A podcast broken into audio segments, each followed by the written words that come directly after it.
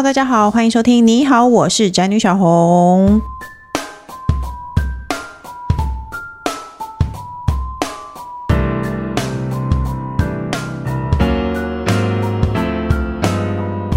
今天主题是耳鼻喉不只是小毛病，没顾好，小心人生拍撩撩。是的，我在当妈之前，我从来没有想过人生会这么频繁的进出耳鼻喉科。因为呢，我以前是一个不太爱看病的人，就算去看病，我只要确定我不是得了什么不治之症，我连药都不吃。可是呢，自从当妈妈以后，就是三不五时就要带小孩往耳鼻喉科跑。而且我想说一个小故事，就是以前呢，我还没有当妈妈之前，就我姐姐带着小孩，还有一堆小孩在玩啊，然后其实小孩都会很介意感冒的人嘛。然后我姐就说没有，她不是感冒，她只是过敏。然后我心中就大翻白眼，想说哈，你就是要把小孩塞入人堆中，你不想带他，所以你才找这个借口吧。等我当妈之后，我真的发现小孩几乎天天在过敏，过敏和感冒你根本就没有办法分。所以呢，这一集呢对各位父母来说很重要，大家记得要听。所以我们要跟资深的医药记者王瑞玲姐来讨论一下这个问题。我们欢迎瑞玲姐。宅女小红好，然后还有工程师好，对，还有呢，每集都会出现的，我觉得他鼻子大有问题的工程师。Hello， 大家好。哎，首先先离题问你一件事情，问瑞玲姐一件事情哦，闻不到东西是鼻子不好吗？哎，也不见得耶。对，那其实嗅觉这个东西来讲的话，就是现在 COVID-19 很严重，所以大家现在会觉得说，哎，我闻不到东西，我是不是得了 COVID-19？第一个反应，可是事实上有时候是耳朵发炎而造成的鼻塞。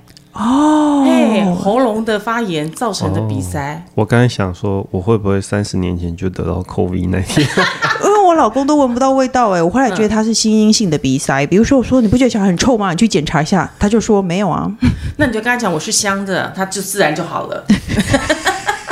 对啊，我觉得这有人就是天生有问题。那我们现在来讨论一下那首先呢，大家都知道呢，如果说像瑞玲姐这样子很懂医药的人，你会不会久了会自我诊断？像我前一阵子一直身体各处出毛病，然后我就自我诊断说我一定是更年期，然后我就觉得得到解答，我就放心了。所以呢，请问瑞玲姐认识很多医生，或是你自己会被自我诊断？你觉得医生会不会很讨厌像我这种人？其实你要看你有没有跟在医生旁边，医生通常不会太讨厌医药记者，可是很讨厌这种自己觉得自己是医生的病人。这个差别真的很大，因为你看我跑了超过30年了，我起25年是保守，因为我不太想把我年纪讲出来。对，那所以说医生很喜欢看到我们这样的医药记者，知道懂很多，然后呢我们就会去判断。所以有很多民众呢也很喜欢来问我们。对啊，其实我跟你讲，30年来我只差一张医生的 license，可是医生就很讨厌你们自己这样子评断说有什么样的疾病，他会说好啊，那你自己去挂你内科啊。好啊，你挂完如果不会的话，你就再回来找我。我有 Google 啊，好贱哈。我有 Google 过啊。对，可是 Google 不代表就是正确答案，所以很麻烦。就是说因为台湾有太多科目了，好，光耳鼻喉你们绝对不会想它就是一科，但是他看耳鼻喉3个部位，对，这就是大家没有联想到的啊。所以其实有问题你应该还是要求助专业的医生， 对不对？对，所以我比较会建议说，如果你真的很懂但是没有医生专，那你还是去找一下家医科，因为他会帮你判断你该去看哪一科。所以不懂的人就应该要挂家医科。那重点就先介绍一下，瑞玲姐今天来节目就是为了要介绍你的新书。对，可以先来问一下最重要的小事，不容轻忽的耳鼻喉症状。这本书是在讲什么？感觉好像就是只是耳鼻喉科，大家可能不会特别太在意。对，可是你有没有发现到，在你家的巷口，在马路上，然后在很多乡镇，最多的诊所是什么？就耳鼻喉科，100间。对，是不是？那所以大家觉得，耳鼻喉到底是看什么的呢？是不是看全科的还是什么？其实耳鼻喉是3个的我们的器官，但是它如果整体来讲，它可以有单个的疾病，它可以整体发生了一个疾病。所以我觉得说有一些小症状，就像你刚宅女小红讲的，你是感冒，还是过敏，还是流感。大家都已经分不清楚了。对啊，其实大家都分不清楚，然后最后只好带去给医生看。对啊，你要看哪一科？耳鼻喉。对对耶，小孩好像，而且医生都会就是拿一个那个照一下，就说哦，这个过敏，这个鼻过敏，或是这个怎么样？对，哦，对，或者是说，其实他问题不出在像你刚刚讲的鼻塞，嗯，他根本就不出在鼻子啊，嗯，有时候也许是结构上的问题，嗯，比如说你的鼻中隔弯曲，那是天生的，嗯，所以你看像工程师，其实鼻子这么的挺，有时候山根那么高，嗯，都很怀疑他是鼻中隔弯曲。哦，鼻中隔弯曲的人山根会很高吗？对对对，所以他有时候因为他的结构的问题，会造成他的嗅觉有问题，嗯，或者是他睡觉会打呼，会不会打呼？会。去看耳鼻喉哦，哎，可是鼻中隔弯曲可以治疗吗？可以啊，他可以用开刀治疗啊。重点是他要先去做一个睡眠检测，然后让医生来评估他适不适合开刀，适不适合治疗，还是用药物去喷剂就可以改善他了，还是说减重？哦，减重，对对对，欸，很多男生中年很多。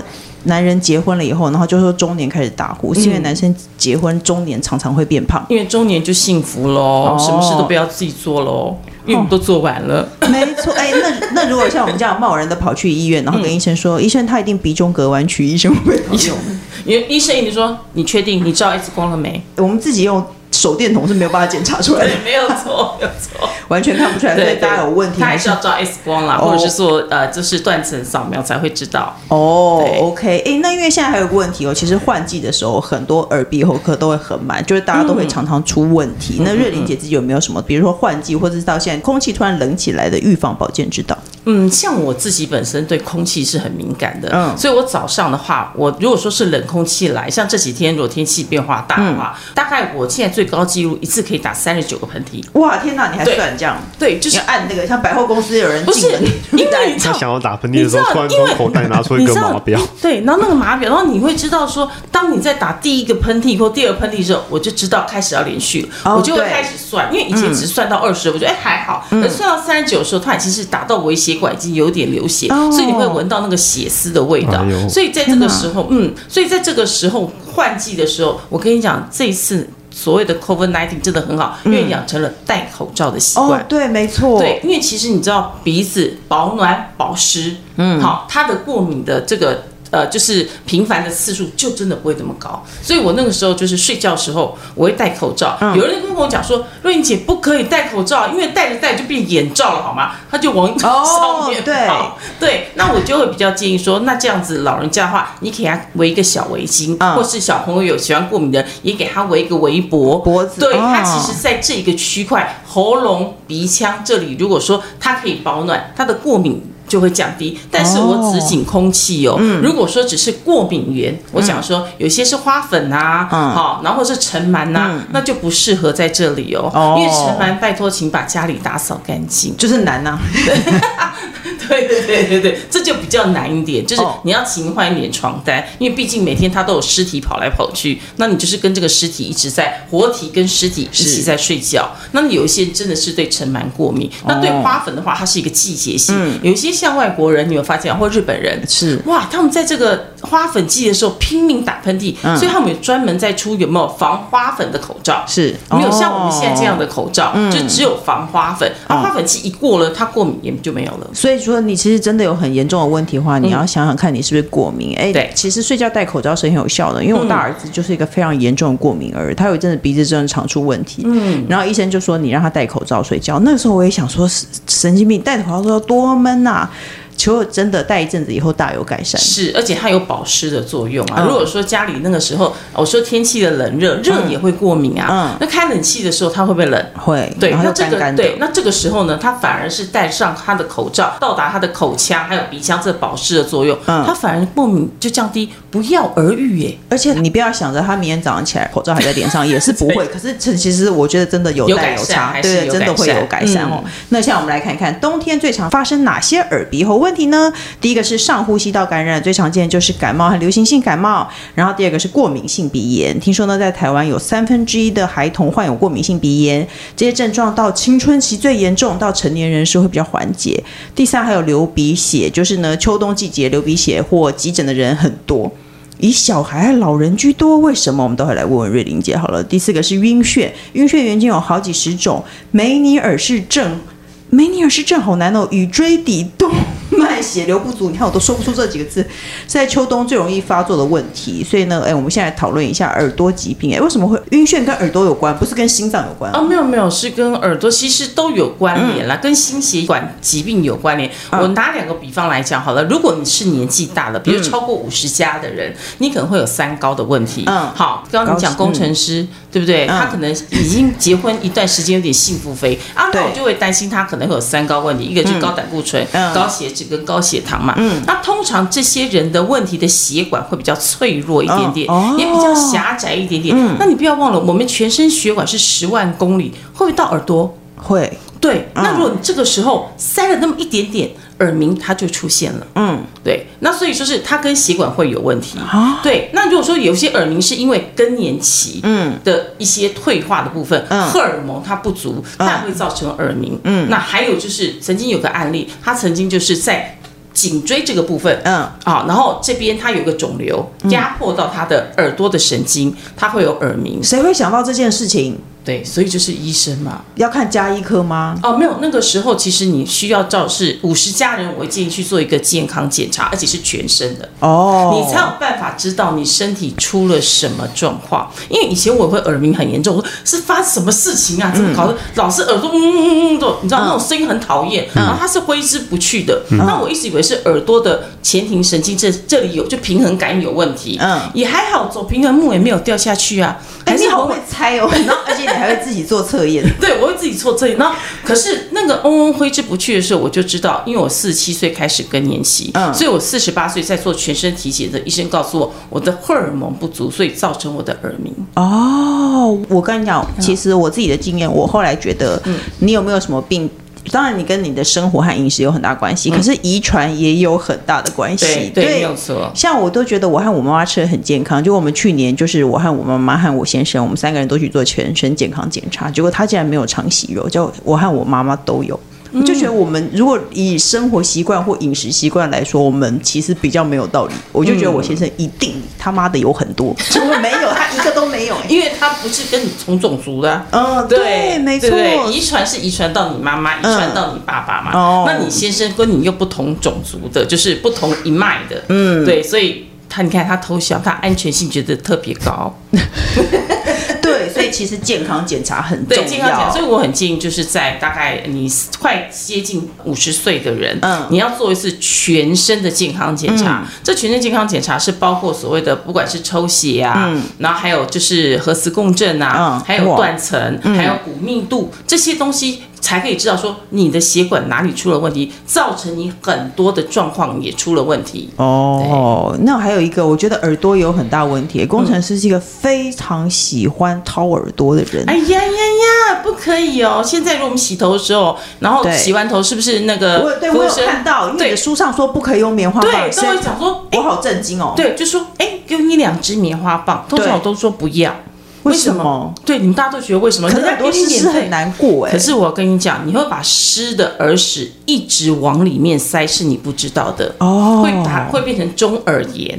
好，因为你要知道，耳朵其实耳屎是干的，在你讲话的过程当中，或者是你在睡觉过程当中，它自然而然就会脱落。可是有些人为什么耳屎会油耳朵？油对，第一个就是可能年纪大会油油的，所以会那种。臭很逼，你知道吗？你到50+以上的老人哈，耳朵去闻啊，怎么50+就老人呢？那我自己就是老人，而且我的耳朵还会长毛出来，对，人家很长的毛。我老公是，对不对？而且年轻人说不会，对不对？对呀，而且长得还是白毛，我觉得奇怪，你为什么会这样呢？可是后来我有发现，对，他的耳朵就是油油的，那我就耳垢是油油的，所以我要讲到前面是为什么你在洗完头，只要耳朵是湿的，你永远不要拿棉花棒去擦，你只能擦耳朵的外面，不要想说啊，我连里面都要挖进去。对不起，越往里面你就把耳垢越往里面塞，塞到后来呢，可能会变成一块耳石。它如果掉不出来，有时候你会发现，你为什么突然耳鸣了，突然听不到了？其实那个时候你就要去找耳鼻喉科帮你把它取出来。工程师，你是不是在喘气？为什么整个麦克风一直在？是我吗？因为我讲的都是重的。我要去看耳鼻喉科了。因为瑞琳姐在讲话，我没有呼吸，就是你。那可是瑞琳姐，我想问你，她非常喜欢挖耳屎，而且她是到了她思考，或者她打电动，或者她看影集，她的桌上就有一个挖耳朵的，她就每天都要挖耳朵，这是个好习惯吗？当然不是好习惯，因为耳屎其实有保护你耳朵的里面构造的一个它的结构存在，因为不要说耳屎都不好，但是你挖得太干净，甚至你自己这样挖，常常会有人挖到他听不到，因为他把耳膜给挖破，你不知道，你知道你的耳朵外面到里面有多深吗？你也不知道，对，即使工程师他也没办法测量，你们发现到吗？所以其实你觉得说这个动作没有什么，可能稍稍痒而已，但是你可以在耳朵的外面做这个动作，但是千万万不要伸进去，因为有一天你失聪了，我们真的没办法救你，只能把医生帮你把它补起来了。所以耳膜破掉，你自己会有感觉，然后你也会听不见，会砰一声。所以他耳膜没破掉，他没有听到我讲话，单纯就是他想逃避就对了。对，没错。他是心态上的好吗？等到他听到砰一声，就表示他真的很严重了。所以老公是心因性的耳聋。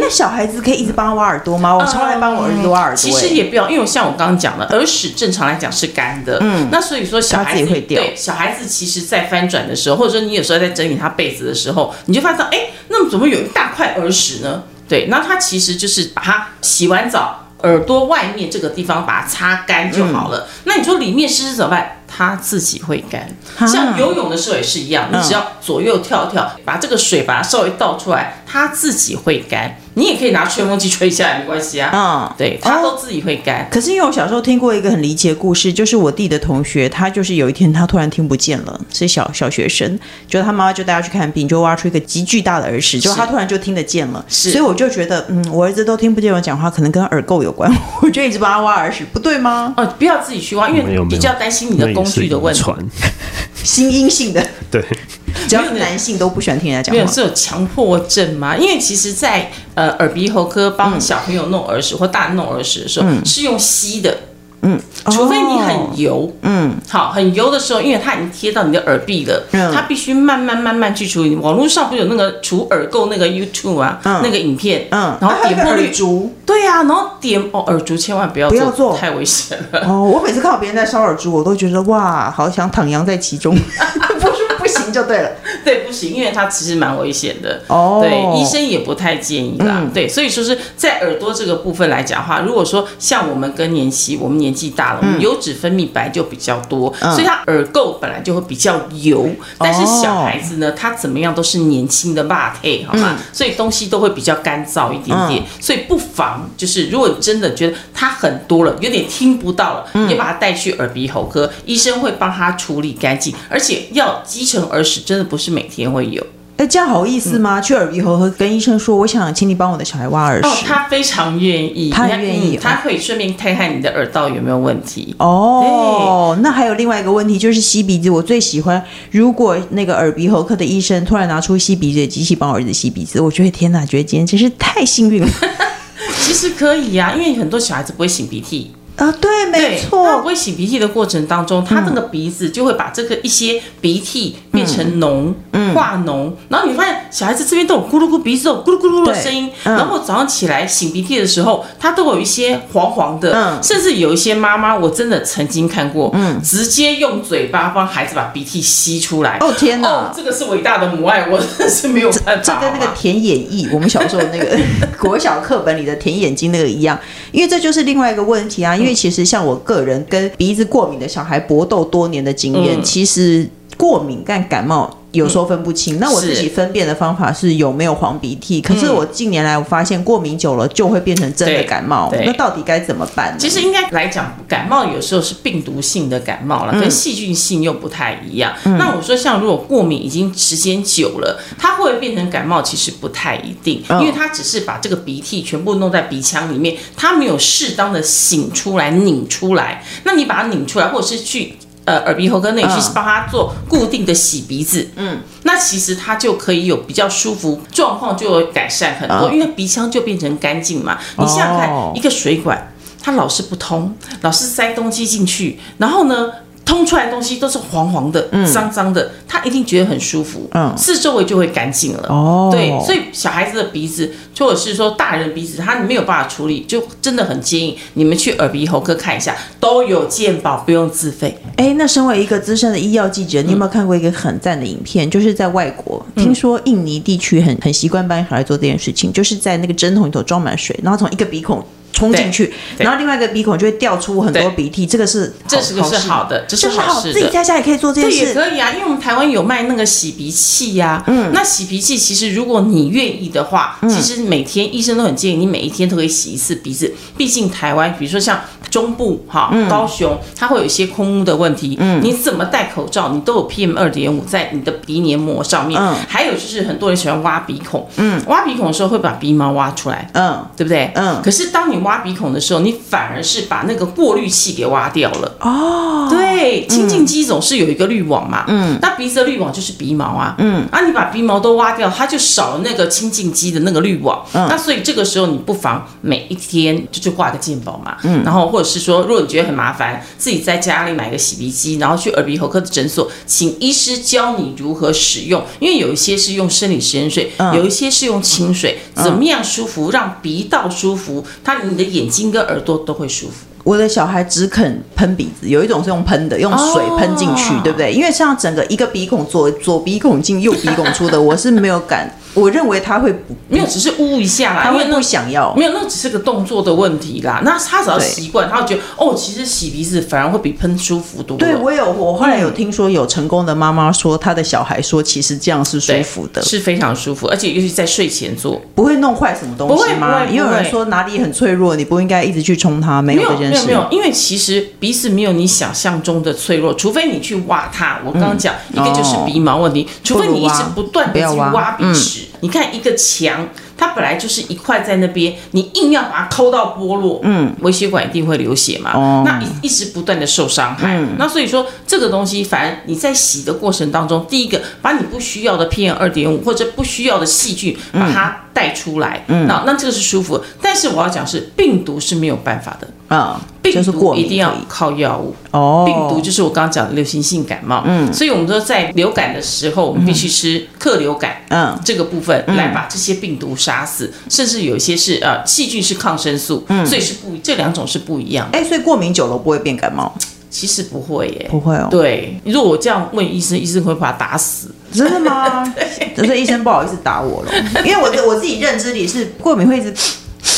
它变成一个习惯性，然后没有，有的医生说，可能因为你一直醒一直醒，你对你的鼻子里面某个东西变得很脆弱，所以你会很容易感冒。那就是我刚刚讲嘛，你擤鼻涕不要太用力，你只要擤鼻涕的时候，我刚刚有讲多，你擤的时候会感觉有血的味道，那就是微血管破裂了。所以擤鼻涕也是有技巧，不是两个一起擤哎，要一边一个哎，对，那空气清净机可以改善鼻子过敏的问题吗？就像我刚刚讲的一样，就是你看你的过敏源是什么？如果说今天你是因为花粉、粉尘这种东西可能有用，但是对于尘螨，因为尘螨这个东西它会有重量，好，你即使把它掸起来，它有一部分飘的时候跑进空气清净机，但是它的重量会直接。还是在地上，或者在你的床单上面，所以我们比较建议说，如果是尘螨过敏的人，一定还是要买吸尘器，专用的吸尘器，把尘螨先吸起来之后，然后空气的环境，然后再用空气清净机。但是还有一点就是，你使用空气清净机的时候，你觉得要关窗，还是要开窗，还是要开1/2的窗？要关吧？你猜？我们是关窗哎。太好了，医生不会把你赶出去，对，真好，对，要把它关窗，因为有些人会开窗说，哎，我要空气流通，没有，事实上你会把一些脏的空气又带进来了。我还听说现在，我不确定对不对，刚好问一下瑞玲姐，其实人根本不应该常常开着窗户，因为空气根本就不好，因为老人家很喜欢通风。对，其实通风不见得是好的。其实你要看居住的环境。如果你今天住在阳明山，你开吧开吧，好吗？可是不是啊？但是你住在你住在焚化炉旁边，你住在像现在我们都是火力电厂旁边，你怎么可能去开那个窗户？马路边其实都不最好不要，对，都不要，因为原则上真的是室内的空气真的会比户外的空气好很多。哦 ，OK， 哎，那因为我觉得现在就是对我来说，对一个母亲来说，鼻塞是最严重的问题，因为我儿子白天都好好的，但他晚上一躺下来他就睡不着，然后幼稚园老师也说他中午都睡不着，因为他一躺下来他就说他没有办法呼吸。嗯，因为其实我可以改善居家环境，但我没有办法改善学校的环境，我就只能给他很高的枕头。那小孩呼吸到底应该怎么办？对，因为有时候第一个就是我刚刚讲的，除了说我们摒除一些过敏源的部分来讲的话，你有可能要带去耳鼻喉科看一下，因为有时候鼻息肉它长在里面，然后会影响他呼吸，因为鼻息肉你只要躺下去的时候，他真的呼吸不到空气哦。对，那所以说他在起来的时候，那鼻息肉就会稍微有点小移动嘛。那移动的时候，它只有一点点缝，然后所以你可以呼吸到空气。我曾经问过一个20岁的一个男生，我当场看，他说他20年来他没有呼吸。我说那你怎么呼吸？我都用嘴巴呼吸，所以他嘴巴很臭。那他会龅牙？没有，除了龅牙，他嘴巴讲话都很臭。那医生后来就跟他检查，他才发现，就说啊，原来你两边都有鼻息肉塞住了，你当然没办法呼吸啦，他也闻不到东西，所以那个时候医生只要帮他做一个小小的雷射手术，缩掉，不是把他鼻息肉拿出来，而是把他鼻息肉缩小，然后他就会可以呼吸了。那现在这个技术非常容易，而且1个礼拜他就可以得到他的复原了。对，所以反正你真的有困扰，可是我觉得其实这个问题就在于，当你从小到大都这样，你可能不觉得有问题，因为这没有办法比较的。没有，你又不知道你有没有呼吸？有啊，你吸的是什么？你又不能知道别人呼吸的感觉。对对对，像我就觉得我儿子可能从小到大都没有呼吸过好的空气，因为他都是。有啦，也许就鼻过敏。对对对，因为我觉得过敏儿真的很辛苦啦，因为过敏儿有时候你真的要找出它的过敏源，不见得是在空气。对，那所以可以的话，就可以请小朋友到小儿科。好，小儿科它有一个过敏源的检测，那看是不是食物上出了问题。如果不是食物上出了问题，有一些小孩子会对香味敏感哦，像妈妈喜欢用香豆洗衣服，越香越好，因为就怕你那汗渍味，臭死了，对不对？可是那个是反而是孩子的过敏源。我有听过，其实这件事情我是知道的。而且它本来就是一个致癌的物质，我要这样讲。因为前阵子我们在聊说香豆这件事情，但我们不要得罪厂商，厂商你可以出一个比较有环境荷尔蒙的东西嘛，对不对？因为有一些这种香气，其实这种都是定香剂，那会造成孩子什么第二性征。比如小男孩本来时间到了，对，他要发育，他没发育，喉结要出没出来，然后声音要变声也没有声音。那女孩子呢，反而是在国小2年级就 MC 来了，会长胸部，这样就不行，对对对，或者是 MC 就来，就我觉得这个就是所谓的一个环境荷尔蒙的伤害啦。那所以我们觉得小孩子家里有过敏儿的环境是越单纯越好。其实我是知道所有有香味的东西，很多人都说家里有过敏儿的，所有有香味的东西都最好不要用。以前我们都是绒毛玩具，对不对？对，绒毛玩具有什么错呢？它又不对那个过敏。有啦，其实尘螨，我后来当然就去验了，它就是很重度的尘螨过敏。那你就要勤洗，他真的很喜欢，那你就勤洗嘛。那还有一个就是，有些小孩子会对地板的那个味道也会有产生过敏，有些地垫也会有过敏。那你都会让他在那边玩，那玩一玩之后，他怎么一直打喷嚏？我已经弄那么干净了，没有，是他对上面的染料过敏。所以这你看养小孩或者是不是真的很麻烦？那你这样会叫人家不要生很危险。我是建议大家就不要生，他没有毛病，他也很吵啊。那最后呢，就是喉咙的症状了。我觉得那个瑞英姐，你知道我带小孩。我有一次去扁桃腺发炎，然后医生说你怎么会这么严重才来？我就说我每天都在吼小孩，我长期喉咙痛，我根本就分不清楚我到底是发炎了还是我真的生病了。对，我觉得小孩子好像也是这样，因为有时候一直讲话喉咙就会不舒服，可是你根本不清楚自己到底有什么问题啊。对，像我们也是常常在讲，我们几乎讲话的几率很大。对，然后其实我们回家也讲，因为有一些人就是像我们这样做，可能在电视上讲，在广播上讲，回家就不讲话了。其实没有，我们照讲，可是我们讲话的方式真的不太一样。我们用丹田。所以我才刚刚讲麦拿远一点。因为我用丹田去说话，那当然就是尽量第一个你要不要熬夜，要休息，因为只有休息、睡眠才是你最好修复的方式，不是不讲话。对，不是不讲话，而且也不能用气音哦，气音是最伤喉咙。比如说，我告诉你哦，你要这样子。我跟你讲，这是最伤喉咙的啊！真的吗？没有人知道这件事哎，为什么？因为用气音的话，你发炎的喉咙，你反而造成它的炎症反应更严重。所以宁可你喉咙痛了，就休息，多喝水，多喝温水，对，然后尽量保持睡眠充足，因为晚上其实就是你所有身体在修复的时间哦。那、你硬要操它，那就没有办法了哦。那吃枇杷膏有用吗？其实你知道很好玩，我觉得枇杷膏一直是一种争议，尤其是前阵子美国不是在一窝蜂流行枇杷膏吗？在 COVID-19 的时候，为什么？因为它喝起来凉凉的，对不对？然后没有中药的味道。而事实上，在枇杷膏来讲的话，里面有蜂蜜，好，有枇杷液。大家不要拿那个真的枇杷在吃，因为那真的枇杷有太多的果糖了。那还有蜂蜜，那其实就是说你身体是湿热体质的人，燥热体质，像你的小孩就不能吃，为什么？因为他常常会有鼻絮脓在他的鼻腔里面，他就是湿排不出去嘛。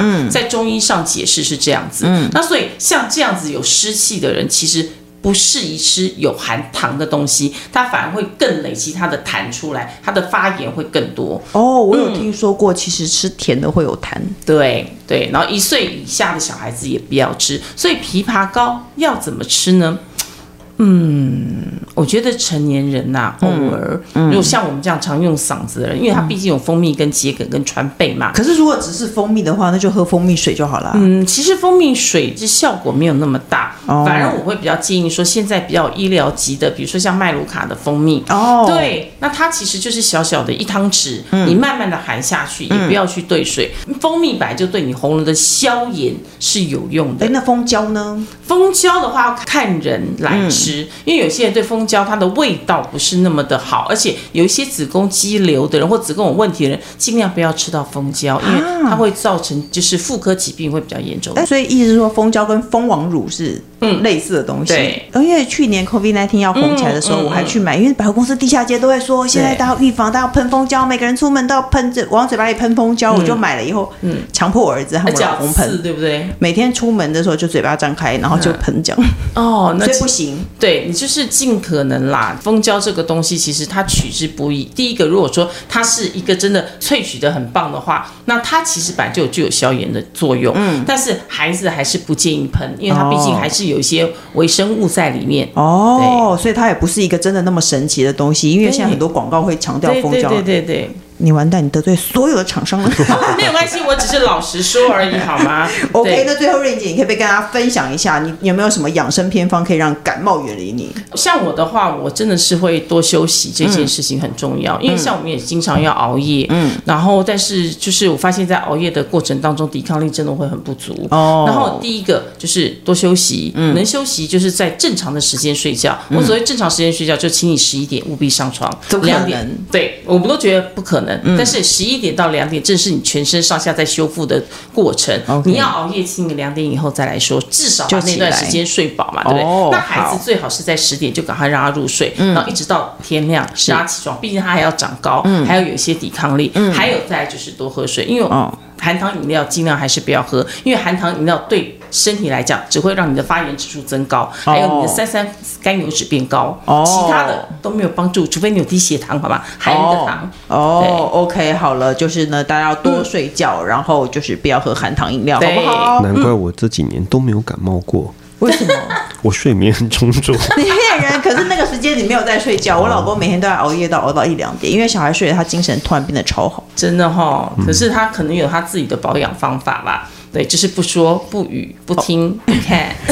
OK 啦，那最后呢，我们节目还有一个单元叫做“笔友青红灯”，要来一起解决网友的问题。那我们先来念题目喽。哇，这题目很棒哦！他说我们夫妻性生活很少，已经多年，因为上班累，又烦恼孩子课业，实在提不起兴趣。现在我们都近50岁了，几乎没有性生活了，因为老公觉得他体力变差，也不想要了。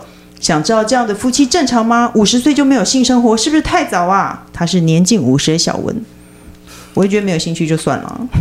对啊，有时候都是一些借口吧。因为像50+，你说要不要性生活？其实我坦白讲需要，为什么？因为很多都是阴阳调和啊。好、哦，我们看起来比别人年轻，是因为有时候会说有阴阳调和。你跟老公一个礼拜几次啊？然后男生看起来比较老，他根本就没有互动嘛，那所以说有时候是环境的问题，比如说你怕小孩子啊，做什么，那你们就去外面开个房间嘛，然后去营造或去旅行，然后去营造性生活，性生活其实有很多种，不见得一定要放进去，好吗？哦，对，前戏也是一样，在门口徘徊一下，也是可以一样，只要对。哦，对，其实都是会刺激身体的荷尔蒙，好崭新的观念哦。可是不要在门口徘徊一下。那所以我们要建议小文说，你真的没有性生活，你叫老公偶尔在门口徘徊一下，就是这样吗？对，因为其实有时候对，没有有时候其实亲密的爱抚也是一个性生活。对。那因为有些50岁以上的女生，因为更年期的关系，她可能在阴道上面本来就比较干涩，那你就要请老公准备好润滑液，好吗？那如果没有润滑液的话，也没关系。你就在外面徘徊一下，让他抱抱亲亲，其实这个都会改变整个荷尔蒙的不一样。你就是医药记者啊，谁有办法开的聊口说老公，你明天准备一些润滑液带回家？不会，我会自己准备在床头上一大之后。真的很大方哎、那我们就建议大家，如果真的你现在真的一点兴趣都没有的话，起码就是大家在门口徘徊。景光神是可以教大家在门口徘徊的方法吗？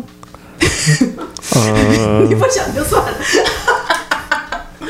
就是偶尔去门口徘徊一下，那也要门口愿意让人家徘徊一下。对啦，他的大门永远都为你而开。因为我觉得就是先生不要常常惹太太生气，太太的大门就不会一直深锁着。对，而且也不见得一定要晚上啊，有人还坚持什么早上、中午、晚上，不要分，感觉来了我们就扑上。感觉来就扑上，这样对于大家身体健康也比较好，对，那如果精神情绪都好很多。那如果我是觉得，如果你真的觉得这样有问题，那你主动一点试试看喽。那如果真的不行的话，我会建议他们夫妻两个可以到所谓的一个夫妻门诊，现在这里有这个性方面的门诊。那你们可以去咨询看看，要挂哪一科？现在还是以从家医科开始，那不是每一个医院都有所谓的性生活的门诊。那大部分有一些大医院、教学医院有，然后甚至有设置这样的一个心理的诊所，大部分是在心理科啦、身心医学科里面。那最后一题我真的很想要问你，所以我们可以去家医科说我跟老公都没有性生活，家医科不会觉得奇怪吗？不会，他会请你到身心医学科，然后去挂某一个医生，因为他是专门在研究的。OK， 好的。那如果说真的老公他连在门口徘徊都不肯的话呢，那你就看一下医生，你就准备签离婚协议书吧。